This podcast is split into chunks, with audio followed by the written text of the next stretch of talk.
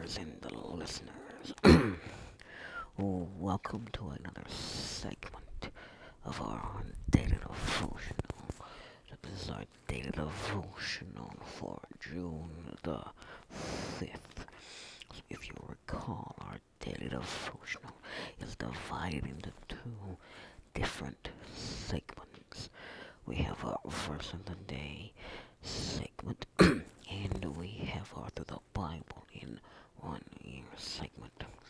So our verse for June the 5th comes from Acts chapter 1 verse 8 which says, But you will receive power when the Holy Spirit comes on you, and you will be my witnesses in Jerusalem, and in all Judea and Samaria, and to the ends of the earth. So this is key verse in the book of Acts, because you see the primary purpose of the baptism in the Spirit is to provide power to communicate the message of Jesus to others. so the purpose of the baptism is to receive power to deliver the message to those who not have a personal relationship with uh, so they can receive uh, the purpose of this baptism is to receive power to deliver the message that those who do not have a personal relationship with God can receive his forgiveness learn to follow Jesus and fulfill his purposes for their lives. So the end result of this is that more people come to know, love, and honor Jesus as the Lord, which is the leader and authority in their lives. And there are three things that we need to take away from this most important and key verse in the book of Acts. The first thing is that power means more than strength or ability. It refers to a power at work or in action. so Luke, who by the way is the author of the, both the Gospel of Luke and the book of Acts, points, points out that the Holy Spirit's power included the authority to drive out evil spirits, which is to command them to release their control in people's lives, and the anointing, which is the empowering and or commissioning to heal the sick. So these were described as the two essential signs that accompanied the bold message of God's kingdom. So the baptism in the Holy Spirit is God's way of releasing the power of the Holy Spirit into a Christian's life. So the second thing that we need to see of this is that Luke here does not relate the baptism in the Spirit to the first experience of personal spiritual salvation. He describes it as a power coming upon someone who is already a follower of Christ, then working from within him or her to effectively communicate Christ's message. And the third and final thing we see from this key passage in the book of Acts is that the Holy Spirit's primary work in proclaiming and promoting the message of Jesus has to do with how he comes upon or clothes Christians, or those of us who are followers of Christ, with God's power.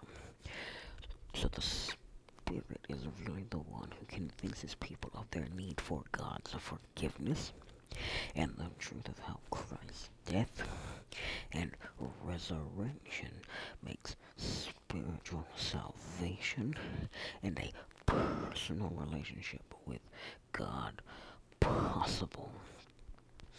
So the Bible readings that you need to have done for June the 5th are Second Samuel chapter 23 verse 24 through 24 verse 25. Acts chapter 3. Psalm 123 1 through 4. And Proverbs 16 21 through 23. So that now concludes our verse of the day for June the 5th. Now we are going to move into our the Bible in one year segment for June the 5th. so if you have missed any of these segments, you can get caught up with them by visiting upstatechristian.com. Again, that is upstatechristian.com. So our focus for June 5th is going to be on John chapter 12, verses 37 through 50. So yesterday, so the day before, June the 4th, we saw part 1 of John's description of the close of Jesus' public ministry. And so today, which will be June the 5th, we come to part 2 of John's description of the close of Jesus' public ministry, which also ends John's description of the events of Holy Week, because starting in chapter 13 and going all the way through the end, seeing John's John's talk about what occurred during that final Thursday, and then we see his trial, his arrest, or his arrest, trial, and crucifixion, and then his resurrection. So this ends John, part one of John's Gospel. Like everything else in John's Gospel, there's a huge difference between how John depicts the close of Jesus' public ministry and how Matthew, Mark, and Luke depict it. So we're going to pick up now in verse 37, and we're going to go through verse 33, which says, verse 43, excuse me. Even after Jesus had performed so many signs in their presence, they still would not believe in him. This was to fulfill the word of Isaiah the prophet. Lord, who has believed our message, to whom has the arm of the Lord been revealed? For this reason they could not believe, because as Isaiah says elsewhere, he has blinded their eyes and hardened their hearts so they can neither see with their eyes nor understand with their hearts, nor turn and I would heal them. Isaiah said this because he saw Jesus' glory and spoke about him, yet at the same time, even many among the leaders believed in him because of the Pharisees. They would not openly acknowledge their faith for fear they'd be put out of the synagogue, for they loved human praise more than praise from God. so this section explains why so few believed in Jesus during his, during his earthly ministry. The quotations from Isaiah explain from a prophetic perspective what was taking place at this time. So we see the lack of response of the crowd was not a failure on Jesus' part, but was part of the divine plan, part of God's divine plan. While Isaiah referred to God's glory, John made no distinction between the glory of God and the glory of Jesus. And you see, not everyone rejected Jesus' signs as being from God, but because of the fear of the Jewish leaders, many did not confess him openly, because you see, they loved the praise and glory of people or a man more than the praise of God. And so let's pick up now in verse 44 and go through verse 46, which says, Then Jesus cried out, Whoever believes in me does not believe in me only, but in the one who sent me. The one who looks at me is seeing the one who sent me. I have come into the world as a light, so that no one who believes in me should stay in darkness. Stay in darkness. So Jesus' public ministry we see here closed with a stirring call to faith. This passage reiterates many key themes found in the first half of the gospel. So the fact that Jesus cried out places great weight on what he says because Jesus reiterated his oneness with the Father. So to believe in Jesus is to believe in the Father. And to see him is to see the Father. Once again, Jesus identified himself as the light. And those who believe in him will not live in spiritual darkness.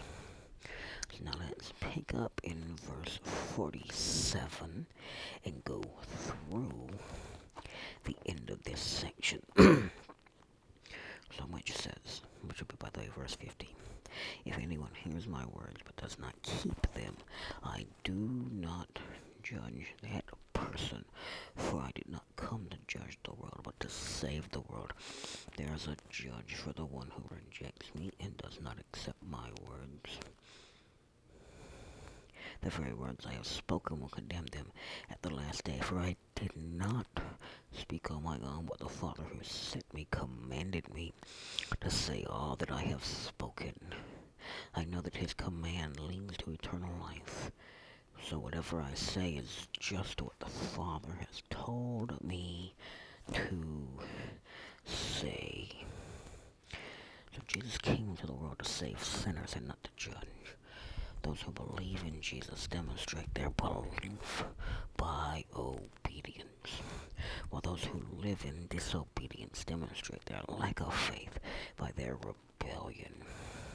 Those who accept the words of Jesus also accept accept God's words, and those who reject Jesus' words also reject God's words. So a truth that is of that is a truth that is one of the central tenets of John's gospel, because you see, the Father and the Son are one. If you reject the Son, you're rejecting the Father also, and if you reject the Father, you're also rejecting the Son. Because you see, Jesus came as God's emissary. He came as God's ambassador. He came as the one to be God's messenger. So now let's circle back around to two key phrases that we find in this passage. And the key phrases that we're going to look at are they could not believe, and they loved praise from men or people more than praise from God. So the first phrase is they could not believe. so the people could not believe because their own views and decisions about Jesus closed their minds and hearts to his purposes. So, in other words, they chose not to see what God had revealed to them in Jesus, through Jesus.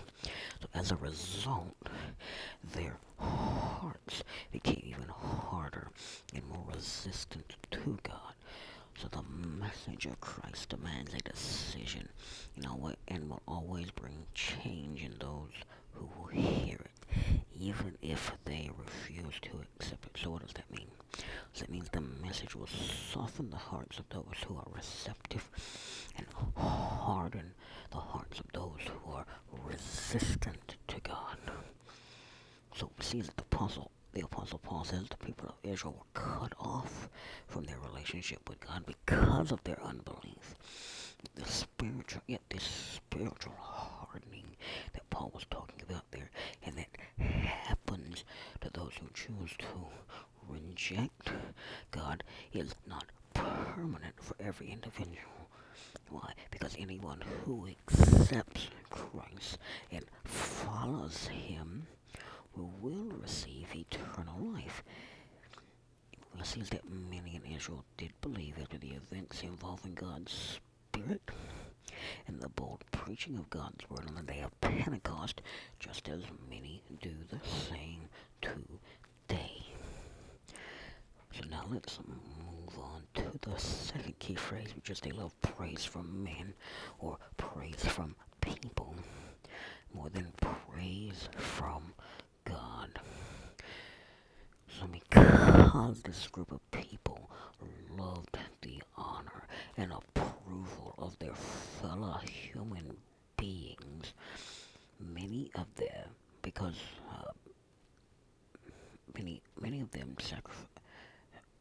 So because we right, love love and honor the approval of our fellow human beings, we sacrifice our beliefs and convictions and do not allow our God and do not follow our God-fearing conscience.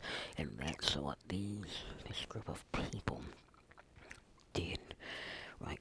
So what they did was they chose to accept the majority opinion and follow the crowd rather than accept the truth and follow Jesus. And we unfortunately do the same thing. so we have to understand that the gaining victory over the fear of others and their desire for their approval is faith in Christ.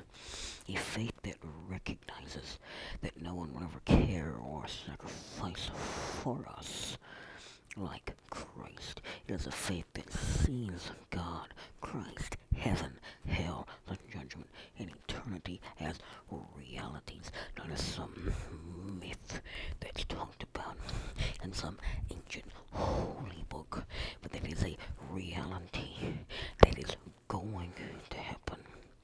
Right? God is real. Jesus was is God's son.